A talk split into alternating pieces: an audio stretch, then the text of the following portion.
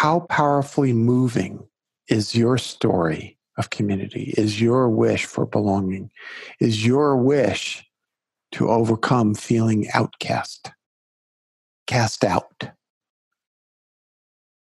That's what outcast means. Hmm. Actively cast out. You do not belong, and it is unsafe in the dark wood outside the cave where the tribe is. Hmm. And so the story of your transitions, the stories of each chapter have some permanent themes. One of which is the wish for love, safety, and belonging as manifested in community. That, my friend, you can hold on to. That's an anchor. And you can live into the expression of that again and again and again. Welcome to the Reboot Podcast. We are so glad you're here.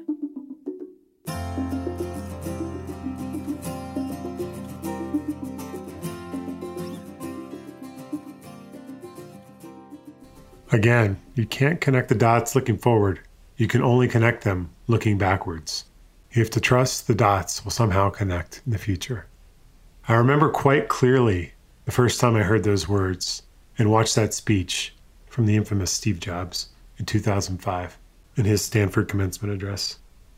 I was sitting at my mom's house at her kitchen table with my blue Dell Inspiron laptop, opened up, the speakers crackling at the full volume and the sound of his voice. My mom was sitting across from me. She was squinting her eyes to deal with the double vision. She had a bandana covering her thinning hair. This was early November 2005, and I had just abruptly moved home when we learned that her breast cancer had spread to her brain. It was an off day from the radiation treatment, and in an attempt to distract her and me, I was stumbling around the internet when I found that Steve Jobs video. The odd thing about those words from Jobs and how they landed for me at the time was I only thought about the dots behind me and those ahead, but I didn't even think about the moment I was in. That was one of the hardest periods of my life. I just graduated college, was deeply lost in trying to figure out how I want to be an adult how I want to be a man. I had a small fledgling startup with a complicated co founder relationship. I was mostly broke. And in the midst of all that, I was, I was watching my mom die. So as I sat there in that painful moment, watching Steve Jobs' speech for the first time with my ailing mom, the one who had meant so much to the boy and the man I had become to that point, I remember just hoping, hoping for assurance that the dots would all connect and the story of my life would be filled with happy dots. I wanted someone to let me know it would be okay, that we would all be okay, that I would be okay. My mom died roughly four weeks later, and those four weeks were without a doubt some of the hardest of my life. And yet, I could let that boy watching the Jobs video know you will be okay. I am okay. I miss my mom all the time and would give just about anything to have her still in my life. And I can also say with certainty that that moment, that dot, that chapter in the story of my life was a critical one. My mom gave me so much, including the great pain and grief of losing her. A dot I can now connect with how I show up as a partner, a colleague, a friend, parent, as a man. It's not the story of something that happened to me. It's a story of how love, pain, and grief helped me become the man I am meant to be. My greatest regret about that time with my mom was that I wanted so badly to know it would all be okay that I refused to even be with what was going on in the moment. I look back and I can see myself sitting there with my mom at the table, listening to the wisdom of Jobs. And I can realize now that he missed something. Yes, absolutely, you can connect the dots with the benefit of hindsight. But the living happens in the present. My mom wanted to talk about death and her experience of dying, but I simply would not let her. I only wanted to look ahead at the hope of her recovery, which is understandable because it was hard, but I so deeply regret not knowing how she felt in that moment. I deeply regret not knowing how I felt in that moment. We like to pretend it's not true, but the truth is, very little in our lives will last forever. The startup you're working on now, the painful fight with your board, the relief and joy of your big win or big exit, our time with those we love the most, the pain and joy of having a toddler, it will all pass or end. But all the endings and new beginnings end up in the story of your life and who you are. It can be so easy to focus on what is ahead or obsess on what is behind, but in doing so, rob ourselves of the richness and wisdom of what is right here, right now. What chapter is being written right now in your life? What richness might you be looking past? David Ryan is the former managing director and co founder of Australian based Corilla, and he joins the podcast to reflect on the story of his own life. Well, actually, he comes to more on the ending of his organization, the time with his team, recognizing that the mission couldn't be lived out in the way that they wanted and needed. But in this conversation with Jerry, he realizes the importance of this chapter coming to an end, but even more importantly, how he might find his story, his meaning, and his new beginning in feeling the moment of the transition right here, right now. Enjoy. Hi, this is Jerry Colonna. Thanks for listening. Check out my forthcoming book, available in June Reboot Leadership and the Art of Growing Up. I'll admit I'm excited and terrified at the idea of you reading my work. Hey, David, how are you? Hi, Jerry. I'm good, thanks. How are you? Good, good. So it's evening my time here in Boulder, and it's morning in Australia. So a very beautiful morning. Yeah. Thank you so yeah, much. Yeah. Before we get started, why don't you tell us a little bit about yourself? Give us your name and uh, however you want to identify yourself right now, because that may be part of the topic. Well, my name is David Ryan, and uh, at the moment, I think I would probably self identify most as the last four years of my life being the founder of a company called Corilla. We've recently wound down and, and got caught up in an, an IP sale uh, with some transitions in the open source world. We're a spin out from a company called Red Hat. And uh, it's certainly been an interesting four years over, I think, 10, 10, 11 countries around the world we've been traveling and based out of. Mm. So uh, right now I'm on a river in a place called the Gold Coast in Australia. It's a lovely time to, to catch up and have a conversation. That's terrific. And tell tell me what would be helpful to talk through today. One of the topics I think we've we've spoken the most about is this idea of transitions for for founders coming from that burning life mission. So four years of my life has been totally dedicated to this thing, Corilla, uh, which is a SaaS product. And being a spin out, you can imagine the, there's a lot of sense of momentum and and you tie your pride and your identity up in, in taking an internal thing and taking it out. Mm-hmm. And we've gone through the accelerator thing. We did the VC thing. Went down that route. Um, hiring employees globally, users in 85 countries. Just the metrics that fill your brain. Uh, at the moment, now that we have wound down, um, the team has landed safely. The IP's gone off somewhere else. Uh, that's a really interesting transition, and mm. and the next few months for me, or the next year for me, actually now are uh, I've been tapped to, to write a book about open source and the evolution of open source. Mm-hmm. Given uh, I come from Red Hat and we spun out of Red Hat and Red Hat's recent acquisition by IBM. Mm-hmm. Uh, so it's a very, very interesting transition that we've been talking about going from a CEO of a startup um, and one that's just hitting that high growth phase to to a writer. Mm-hmm. And that's completely blowing my mind. Mm-hmm. So let's just pause a moment and you know, I, I, I will confess that uh, David's been a member of uh, a reboot circle, so we may we may make references to sort of reboot isms, and if we do, I'll sort of pause and try to remember to explain them. But let's let's just take a moment and honor something that you just said, which was really powerful, which was we wound down Corilla and everyone has landed safely. Hmm. I mean, you said it quickly but it's an interesting phrase. Mm. Tell, tell me about what does it mean that everyone landed safely? That's the funny thing that I didn't realize being a founder. I thought at the end of it, you know, all this fail fast mentality in our industry. And turns out there's a wide range of exits. Once you decide that you're not going to hit the window, you're not going to 100x, it, it's better to wind down. That decision really came from looking at my team. And I wrote a blog post about this. And given we're from Red Hat, we always try to keep the open source culture. And uh, some explanation might help is uh, I emailed our investor one day, a gentleman by the name of Bob Young, who's one of the co-founders of Red Hat.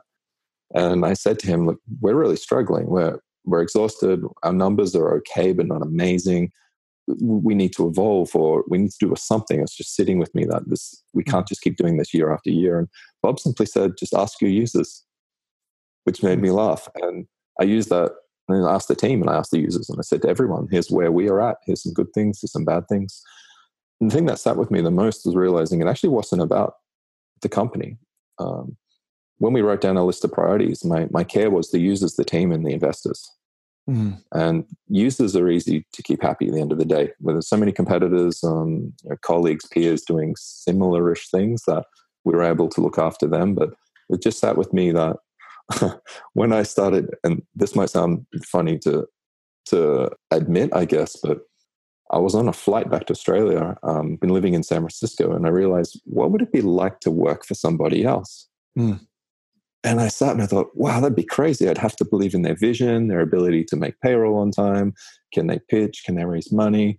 And then it occurred to me, and I actually laughed out loud on the plane like a madman for a while. It occurred to me that that's exactly what my team had done for four years. Yeah. It's ridiculous, right? And I thought these brilliant people are going home every day and telling their partner, this is what we've done today. This is what we're doing this week. This is what David's leading us to.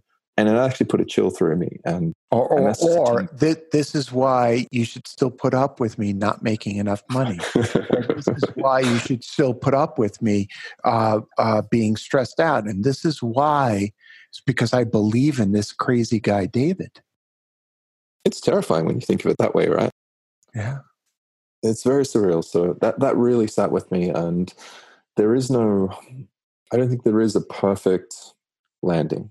I think you, you follow the rule book, you reach out to people, you make sure everyone has options. Um, but it's, it's always that little bit of heartbreak. And I'm really proud that I caught up with my, my right hand guy. Um, we hired him as a chief design officer and he just became basically a co founder.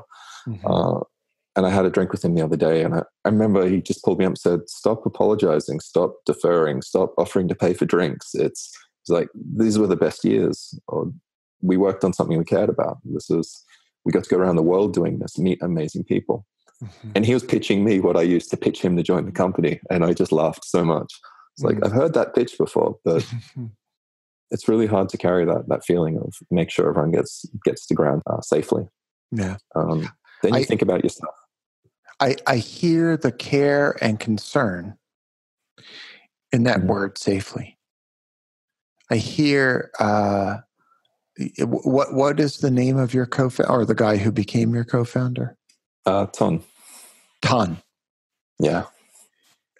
I hear it in his phrase, in his notion that uh, we got to do, we got to spend a little bit of time, in effect, doing some great work.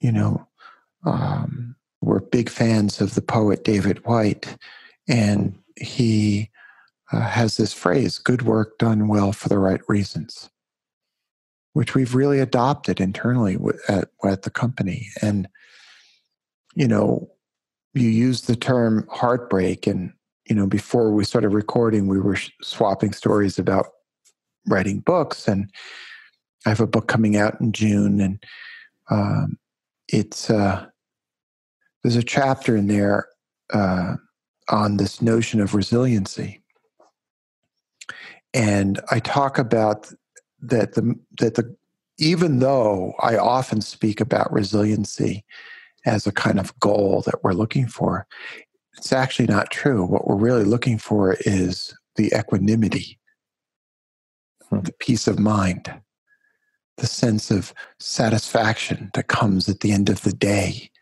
when you've done good work, done well for the right reason. And I chart the fact that um, the movement is actually from heartbreak to resiliency to equanimity. Hmm. And, you know, when I speak about it, when I write about it, I write about the fact that um, one of the most heartbreaking experiences for me is just the impermanence of all things. Mm-hmm. And there are a few things more impermanent than our businesses that we start. And if that's true, and if that is mildly uh, common among people, that impermanence is a source of heartbreak, and that our businesses are, in fact, always falling apart all the time, hmm. then our businesses are a source of heartbreak all the time. Yeah, wow. And and and yet the heartbreak can lead to the resiliency which leads to the equanimity. Hmm. That's really interesting. It really it has me thinking a little bit. So at the moment, I'm looking out over this beautiful river, and there's a big stack of books. And uh, you know, you mentioned uh, a friend of yours, Krista Tippett, who's in my bookshelf right now, Becoming mm-hmm. Wise, and and fantastic book in itself. Yeah, essential. I'd say essential for anyone listening. Um, I was listening to one of her podcasts the other day, and it got me thinking about the the whole whole water, chop wood mm-hmm. uh, quote from the Buddha. Is, you know, just doing the work is the reward in itself at times, and and that's sort of how I'm trying to switch from you know day one of a startup, especially when we were always tied to story, always tied to narrative, mm-hmm. always tied to to brand. So we had to spin out of Red Hat and create this separate identity before we had our own line of code. Mm. So it was always that sense of trying to fill a bucket, you know, a shiny bucket, and the substance of the product and the users and success was always pouring through the bucket. Mm. So coming into writing and letting go of being a CEO and just being a writer for a while, um, mm. telling the story is is such a different approach. It's almost terrifyingly 180 percent degree change difference, where it's not just a chance to hold water and chop wood. It's as you say, it's uh, it's that sense of just letting go of that narrative, that story, putting the bucket aside for a while, and, uh, and just letting things be. The equanimity can come as a result of letting go. Mm-hmm. I, I, I, I think that the the the letting go uh, is uh, essential in arriving at that place of of a, a, kind of peacefulness with the changes that are going on and this word changes this this notion of the transitions and again you've been through a lot of transition and you've been through a lot of heartache and you've been through um, you know a very powerful piece of advice from bob to to ask the users and there, there's so much in that and yet I also sensed a little bit of the sadness, the heartache in you. Mm. Am I am I reading too much into that? No, it's it's absolutely a heartbreak to to build a thing, and if that thing had just failed, then especially in our current culture, even in 2019, there's the startup fail culture. But to choose that that thing is is working, but not working how you went out to work it to take the responsibility and land that and to take that story away from people. It reminds me of my early 20s. I was in a band and the band did okay. We went on tour, we played some big festivals. And when I stopped that band, I remember the bandmates look in their eyes feeling, oh, okay, uh, we don't get to do this anymore. And it's just that it's a very similar thing. Are we doing this thing in service of what it could be? And can we achieve it? If not, then we have to we have to deal with the the negative feelings of putting that thing down and moving to the next thing. And change is scary, and change is, is especially heartbreaking when moving country, changing roles.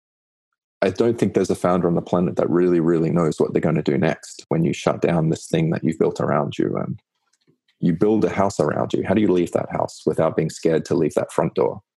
When every architrave, door, window, pane, carpet, you've built all of that around you over the past few years, and you have to step out of that house into the scary outdoors again. Mm. It's uh, yeah, it, it's it's all the emotions. Feel all the feels has been a, a, joke hmm. uh, from my partner lately, mm. and uh, it's a damn humbling experience. So, once a coach, always a coach. Can I can I stay with this for a moment? Sure. Um, I want to offer a framing that has been helpful for me. Um, And quite honestly, you know, as I was sharing with you before we started a recording, you know, the journey of writing the book was an ass kicker for me um, mm. because I had to actually work with my own issues that were arising. Because as I as as I say in, in the introduction to the book, I I could not do something that was not me, that was not authentically me, and so I really relate to your statement that that change is change is painful for me. Um, leaving one house and going to another is painful. Um, and and there's uh, you know I have I have three children. They're all adults now, and I wrote something the other day that uh, to a friend who was who was speaking about in anticipation about her pre-adolescents becoming adults and how cool it would be to have adult children. And I said it is in fact cool, but it's also bittersweet because what you're watching is their their their individuation and becoming adults means by definition a separation and change. Wow. Um, and you know, I was traveling recently on the solstice with my daughter and happened to be the anniversary, the 25th anniversary of my father's passing. And um, I was thinking about that day as a necessary day of darkness and and closure in order for the lightness to come. Mm. So uh, I've been with a lot of these feelings recently. And so I'm going to offer something that comes from that place. And that is that life for me, the realization is that life is more like a film than we realize. Film has the proximity of fluidity, but it's in fact 24 frames per second, 24 still moments per second. And if we watch a film trying to catch each 24 each of those frames, we don't actually enjoy the film. Hmm. And one way to think about of everything that you've been going through, every single transition, every single position is as one large film called David Ryan's Life. Hmm. Dude, you're still in the band. Hmm. You're just playing different music right now. Hmm. And so we don't, the heartbreak, when, when one song ends and another song begins, there's much less heartbreak there. There's a little bit, especially if it's a good, tangy, juicy song. But that song needs to end in order for the next song to begin. Hmm. And looking backwards, boy, I'm really feeling feeling my oats as an elder right now. Looking backwards over my life, I think that that uh, one of the ways I mitigate the pain of impermanence is to see the permanence, if you will, of the things that I believe to be true about the world. Not even my meat bag of my body, because that's not permanent, but of my children and someday their children, of my father, of my mother, of their parents, of their grandparents. This continuation and, you know, your friend who spoke to you about that moment in time, that brief iteration known as Corilla, mm. that band, he said, dude, we played some really good music together. Hmm. And one of the best ways that we can see this is to lift our gaze and to look at our colleagues and see what they've done with their lives since we landed the plane safely. Um, back in my youth, um, Fred Wilson and I launched this firm, Flatiron Partners. And for a variety of reasons, it came to an end. One of those reasons was the fact that my depression was such that I could not continue to raise money. And I remember at our closing barbecue, and I remember saying to the team that I wanted nothing more that however long we were together, for them to go forth in their lives and say, that was the best company I ever worked for, however brief it was. Years later, last year, in fact, I ran across somebody who actually used to work for us at that time. And he's now a very successful publicist and all. And we went for a walk here in Boulder. And he said, Jerry, I remember that moment. And it was, in fact, the best company I ever worked for. And I think that's what we've got. I think that's the gift of those experiences. Hmm. I don't know. Does this land at all? Yeah, yeah, that's that definitely resonates. And what I love about that too is it allows something to to be the experience in its full self. It allows it to be a chapter or your analogy exactly. or set. And it it makes it any former founder will probably resonate with with this moment of you think, okay, I delayed too long in shutting that thing down. I let that song play too long. I think endings are always overdrawn out unless there's miraculous people out there that have the foresight and the strength to do it mm. quicker.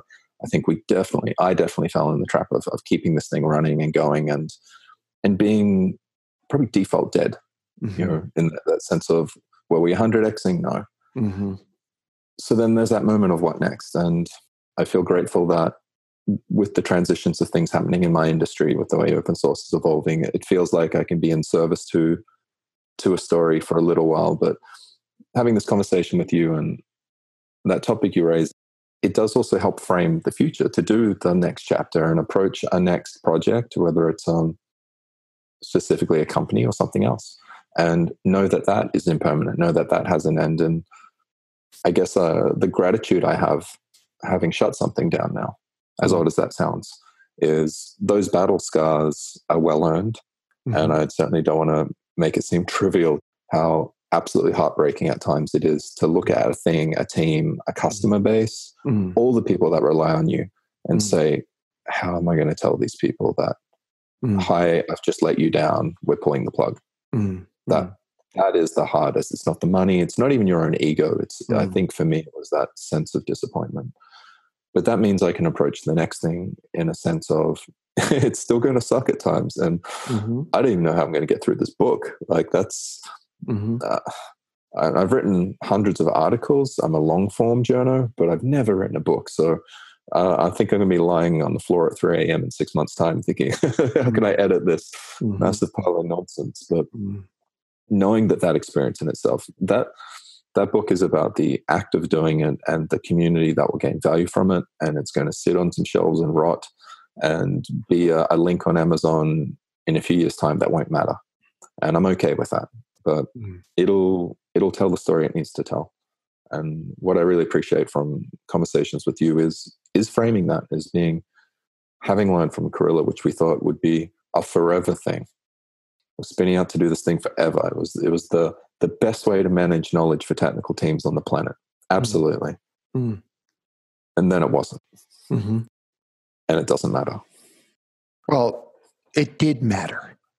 It mattered so much. That's right. So I'm I'm going to offer again another piece that may be helpful. Um, because I said something before, which is which I want to bring back here, which is that the form changes, the form disintegrates. Mm. But the values, the meaning, the content remain. Mm. And in one sense, you're still playing in the band. And in one sense, you're still a storyteller. And there are values implicit in all of this that um, I suspect will continue to manifest every single chapter of the story that is David Ryan. So, for example, tell me the story of why open source matters to you. Oh, I love how you frame that because there is once a founder, always a founder. I could mm-hmm. pitch you the the pitch that landed me the book or that you know, I could tell the story about being in a certain corporation and a Fortune 500, and the only way we could really solve our problems was sneakily using open source, which we had on a thumb drive. And you know, that, that's a well rehearsed narrative. And that's true, but it's true to the point now of being a parable. The reality is that this, this thing that I gained value from was really a community to come home to. It was a, a group of like minded people. It was a series of events that seemed random, that, that put me in a place where I'd come from an extremely corporate role. And I won't launch into the well rehearsed story, but you know, mm-hmm. coming from immigrant families, growing up working class, knowing what it's like to miss meals, then being in a, a giant corporation, having a, a, very good role, flying around business class, and then realizing everyone around me was not only unhappy, but just a lot of bad people. Mm-hmm. You know, this is your classic kind of someone hits Wall Street and then goes the other direction narrative. But to to live that and not just read that. And then fast forward a series of events and I find myself working at Red Hat. Mm-hmm. And the very first day I come in and a random person asked me, Hey, um, you rode a motorbike to work? I was like, Yeah, I was very excited about my new motorbike. Um, and he says, Well, there's a park downstairs. Hi, I'm, I'm Paul Gampe. I, I run Red Hat in Australia. And um, yeah, just use my park. Mm-hmm. And from that point on, every series of interactions at Red Hat and open source in general was a case of generosity and community and, and anti status. Mm-hmm. You know, just just getting things done. And I think back to Bob Young's advice to you, Bob Young, who's a legend. And uh, many of the folks who are listening to this might be too damn young to know how Bob Young was and is.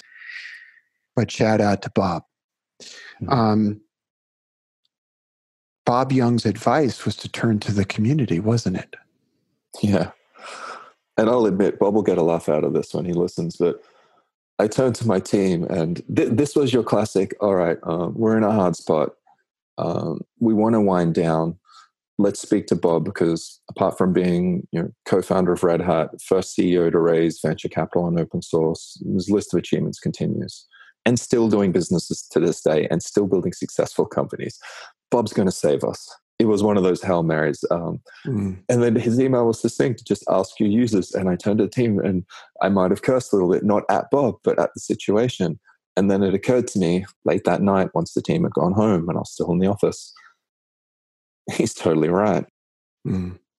And it's a, you have to unravel the narrative you've just told everybody in the industry, the partners, the competitors, the, but a really weird thing happened.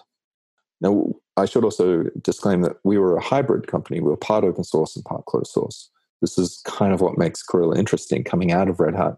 Um, you know, when I'd speak at events like All Things Open and Raleigh, there'd always be people in the crowd asking me, but aren't you a hypocrite? You're part closed source, part open source. But we were basically what is now normal, is choosing the tools available, but building a beautiful community around you. And to turn to that community and say, hey, um, we don't think we're really in service to you including our competitors, we just open the doors to everything. It's the most terrifying thing that actually literally I have done outside of, you know, some reboot conversations and some relationship stuff and some family stuff. Professionally, to open the doors to everything. Here's our mm. books, here's our numbers, here's what we've done, here's the bits where you thought we're better than we were.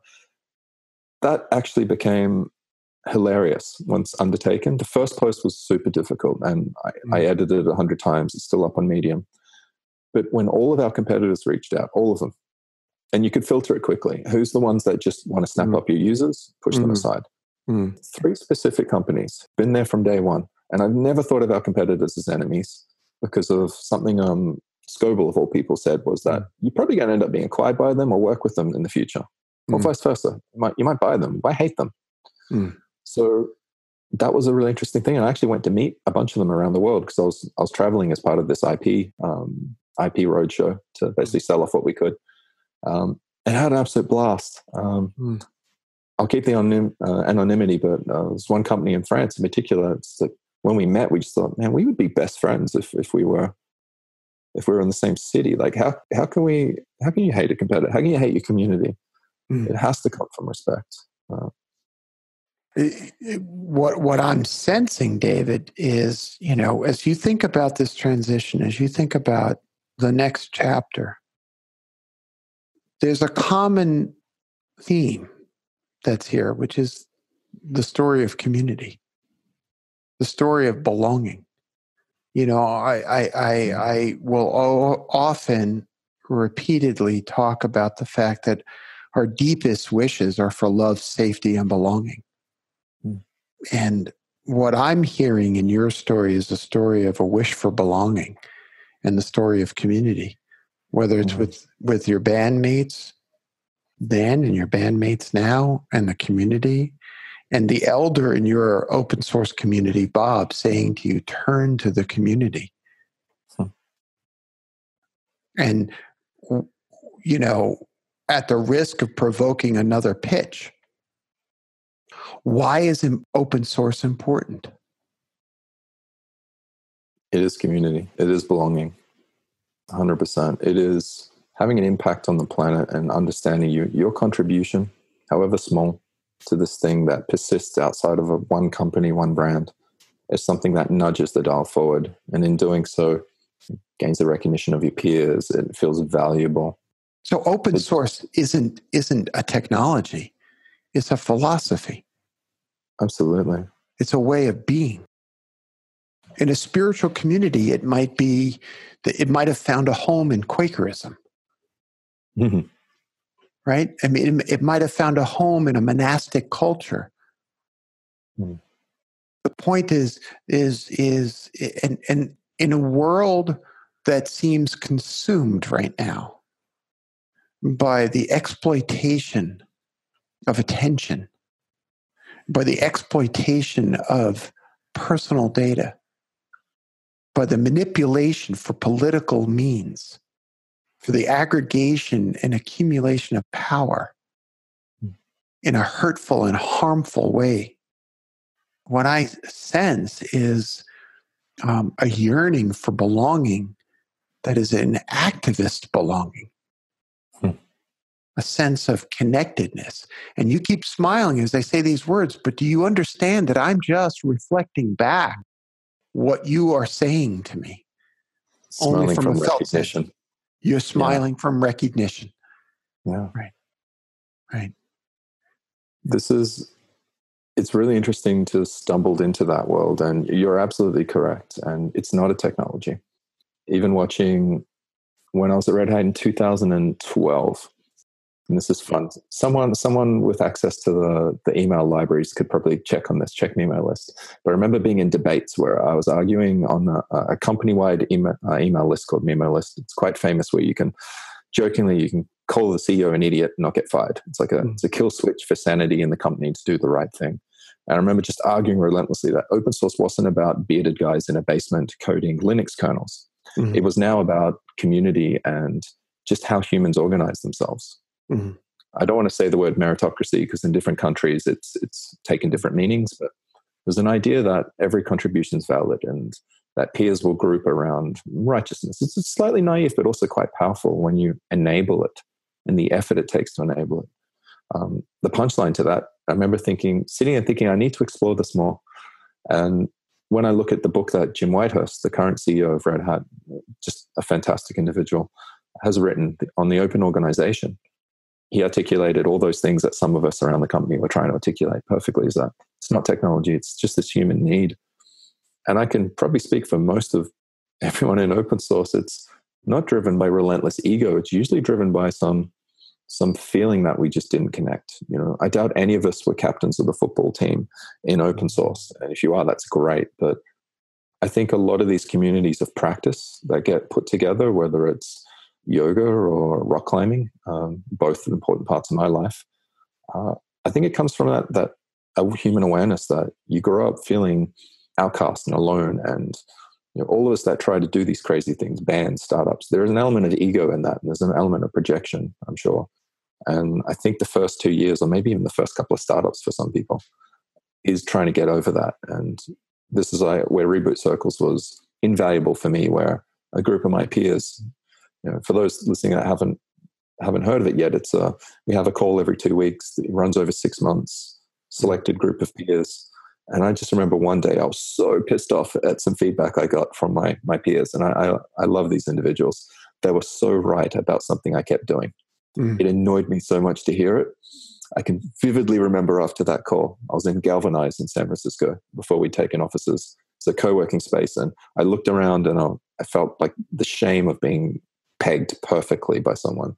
I got up and I walked around the block. I walked around mm. the LinkedIn building and around mm. Soma, and I came back. Mm. And I was, I was, I was pissed off. I was ashamed. I was frustrated. But the mm. feedback pretty much pegged. It was just simply that that I wasn't being in service of of working with the shadow, as Reboot would say, getting through my mm. own shit to have a better company. I was mm. making company decisions based on fear and ego. Um, hard, hard lesson um, to get through, but things that helped me fall back on it again was the community. Once I realized, all right, they're right, I need to fix this.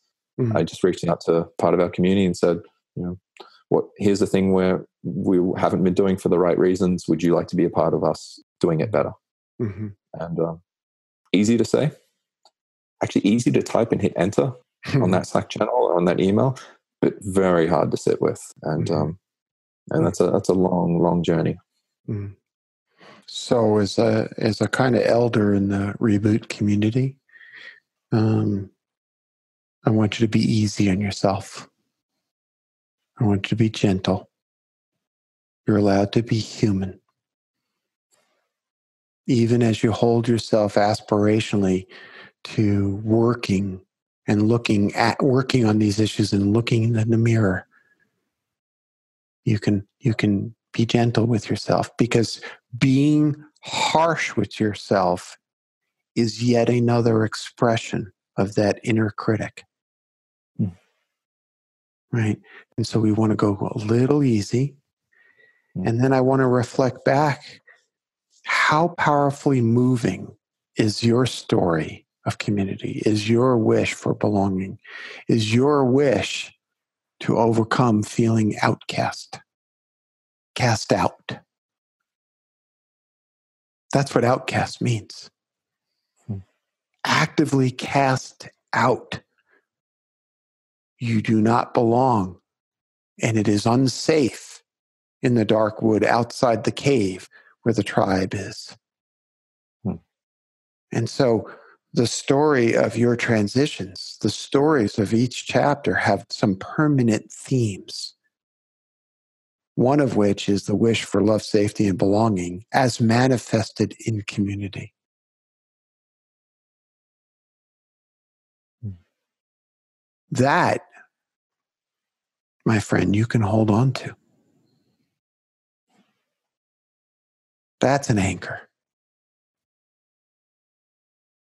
And you can live into the expression of that again and again and again. You know, a long time ago, one of my Buddhist teachers, Ani Pema Chodron, chastised me for uh, positioning myself as a sort of, oh, I'm just a student in the back of the classroom. And, and she and she said in her way, bullshit. Stop playing that game. That's just your ego talking. Your karma is to somehow combine leadership and dharma and all of this in some unique expressions that you that are you. Well, your karma, my friend, has something to do with the story of community. I'm not 100% sure, but I think you know what I'm talking about. It's that passion that comes up when you speak about open source, not as the t- technology, but as the philosophy, as a way to bring in the outcast, as a way to make the world safe. And, you know,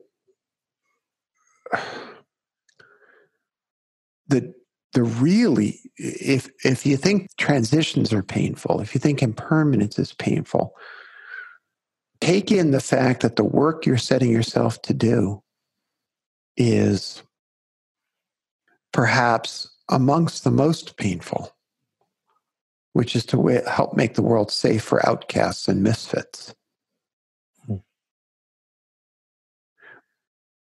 because the world we will always advance the cause and it, the world will always slip backwards. But we still get up every day and we do it again. Just like we get up every day and we try to create a great company for people to work at, a company where outcasts can thrive, where the, the island of misfit toys is the norm. I like that. Yeah. I don't know the ways in which your life will iterate and change and transition, but I can't wait to read the next chapter. you know, this this is a really powerful story. Thanks. And I like your framing of that. Well, it comes from that place of elderhood. It comes from the place of having steeped in my own heartbreak. God, we could talk a whole other hour sometime about the realizations of of time scale. Of uh, I turned thirty eight not too long ago, and mm-hmm. What a gift it is sometimes to, to have a little bit of gray hair, uh, a few projects under your belt, it it just every cliche of steadying the the keel, slowing down, mm-hmm. you know, aiming more true, being more resilient. I think that comes with age is amazing. No disrespect to, to anyone under the age of 30 mm-hmm. listening, but um, oh boy, those gray hairs, every single one of them I, I cherish actually and think there's a story behind every single one of these. Well, I, as as the older of the two of us, I will tell you that um, I think you are are holding the right attitude going into this time period. Um, this is a difficult time period. Those ages between, say, 35 and 55 are, are, are ripening. It's, uh, it's the emergence of second adulthood. It's, the, it's that time period when we slough off that which got us out of adolescence and into chronological adulthood. But now we get to start to take on the true meaning of adulthood. And and uh, um, the term midlife crisis doesn't do it justice because it, it it doesn't really respect and honor the transition that's going on there. Um, and I will tell you that it was a painful period for me, an incredibly painful period for me. It was the period in which I walked away from being a VC. Mm but walked into the rest of my life. And um, I will tell you, looking backwards, having just turned 55, um, it was a gift. Hmm. Um, and now I feel more settled and more in my seat, if you will, hmm. than I have ever felt in my life. That's amazing. So I, that's I, I, I think that's what you have to look forward to.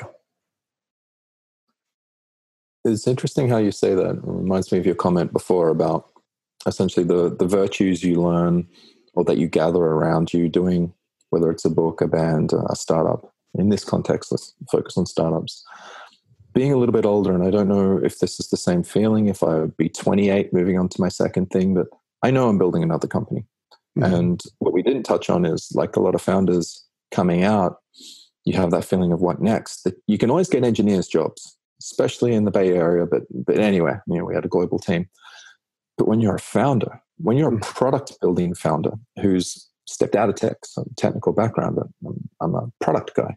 Mm. Uh, I thought you know it's it's just the wastelands the deserts you've everyone else is feeding then i'll walk off uh, i'm on the ice floe the ice floe paddling off into the antarctic to, to go mm-hmm. die in the snow somewhere but um like a lot of us I, I, did i did get tempted for something i did take a role um you know when you become a product leader for a company and and it was one with quite a big names around it and very well funded but your comment about virtues and ethics is that's something I had to pull the pin on and realize in myself that at this age and with the journey I've had, and it's not that you build up a reputation, but you build up um, a community in a sense of what's right. And it was a hard, hard thing to say, oh, I jumped too early after that was a, I said yes too quickly for, for status, for money, for whatever. But it's more important to me to be in service of those virtues because when I'm 60, 70, 80, it won't matter that I was chief product officer for somewhere Mm-hmm. It'll matter that those lessons I learned the hard way from whether it's someone on a reboot circle telling me some feedback I didn't want to hear or my team members telling me this or that. mm. every one of those mistakes, every gray hair, every battle scar is something that I've earned. Mm-hmm. And it's very hard just for the sake of money, safety, status. And those aren't the things that you say. It's the sense of belonging, the health, uh, the being loved. So mm-hmm. that, that, that is something that is a recurring theme. And I think I take away from our conversation is as long as it feels right and it's, it's right thought, right action, right virtue, mm-hmm. right livelihood. Mm-hmm. Those aren't just things from a mysterious country on a scroll. It's all antagonism, even in tech and startup culture. Like mm-hmm. even in an accelerator, we know if that growth hack is just a growth hack, if that's not something that's going to provide value long term, it's the same applies to our life. And it's funny we learn more for our startups than we do for ourselves as humans and leaders at times. Mm. The um, I'm smiling because I love the way you slipped in the eightfold path uh, as the fourth noble truth there.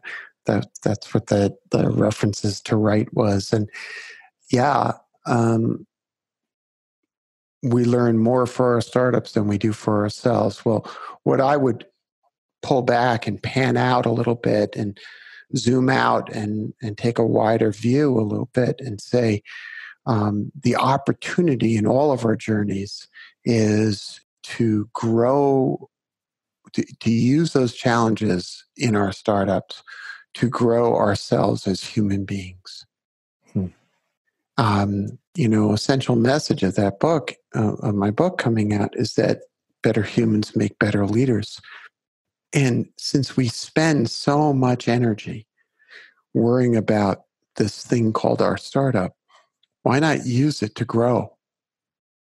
Why not use it to confront that feedback that we get from peers, to to work with the issues that arise, to um, to to really look deeply into our past, into our structured way of thinking, and to really extract out of it the common operating system principles that we hold.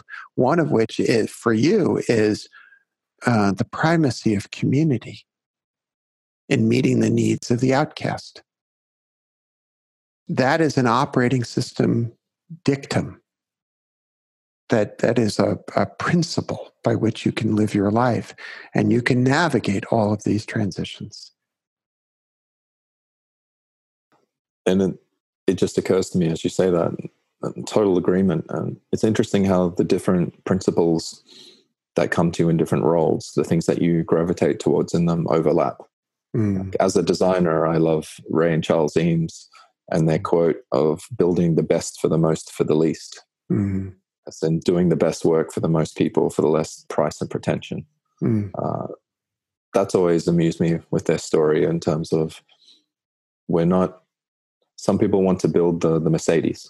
Mm-hmm. Um, and some of us want to build the next best thing for everyone, mm-hmm. or the Mercedes for everyone, mm-hmm. and beyond that. And I think that overlaps nicely as like a lesson to take for this into community is what, and this is why I'm working on the book, or when I got asked to do it, and it actually terrified me the first time because it's just a running conversation I have in a private mailing list I have in, in a mm-hmm. community I have myself, constantly talking about this evolution of of ourselves. As you mm. say, the best product of a startup is yourself as a leader. Mm-hmm. Or I guess that reminds me of the quote, you know, the number one product the CEO has is their own psychology. Mm. Uh, that's what led me to reboot personally. And to think that that's what I was thinking when I when someone pointed out, you just keep talking about this topic and you're from this organization originally and your investor was the one that made it and you, you're just in this this nexus. And you have to write about this. It wasn't a do you want to? It was so many people telling me I had to or that that not just opportunity but almost a service to a community mm. that if i was 100% doctrine open source pure blood old school that doesn't have the nuance of of an organization that said we're going to leave the safety of this nest and and do what a lot of open source people hate i'll have to be honest is i didn't realize there's so much animosity between you know the punk rock open source and the venture capital world mm. so we were kind of sellouts in a way we were a hybrid but that hybrid journey is the future of this community and i think um, i would be doing a disservice to what we've gone through as a team and a disservice to our community not to to voice that. And capture that but uh, as krista said to you it does kick you in the pants to to write a book. It is a it's a humbling and a heart opening experience, even to write other people's stories. Yeah. Well, um, may your heart be open and stay open um, in that process. David, I want to thank you for coming on the show and having such a kick ass conversation. Um, it was really a delight getting to know you and hearing your story. And I know that folks are really going to enjoy this conversation. You Thank you so much for, for the conversation, Jerry. Thank you, my friend. Be well.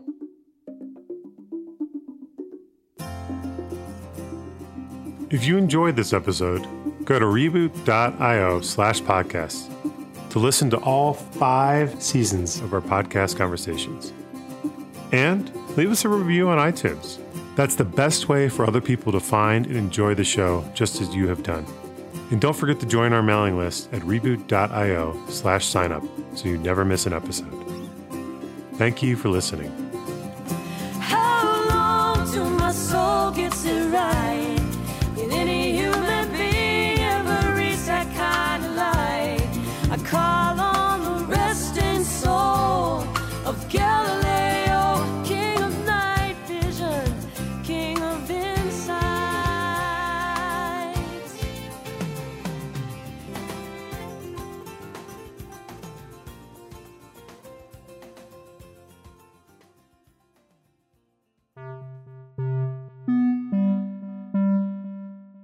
It mean to build organizations of belonging?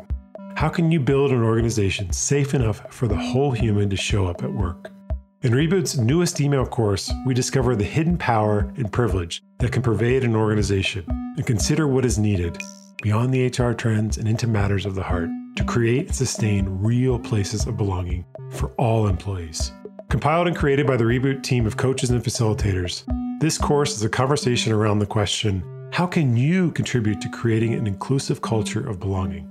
The course will unfold via a series of six emails full of content, one email per day over six days. And we hope by the end of the course, you have a sense on how you can relate to belonging to yourself, how you create belonging in your communities, work, home, and life. To learn more and to sign up for free, head to reboot.io slash inclusivity.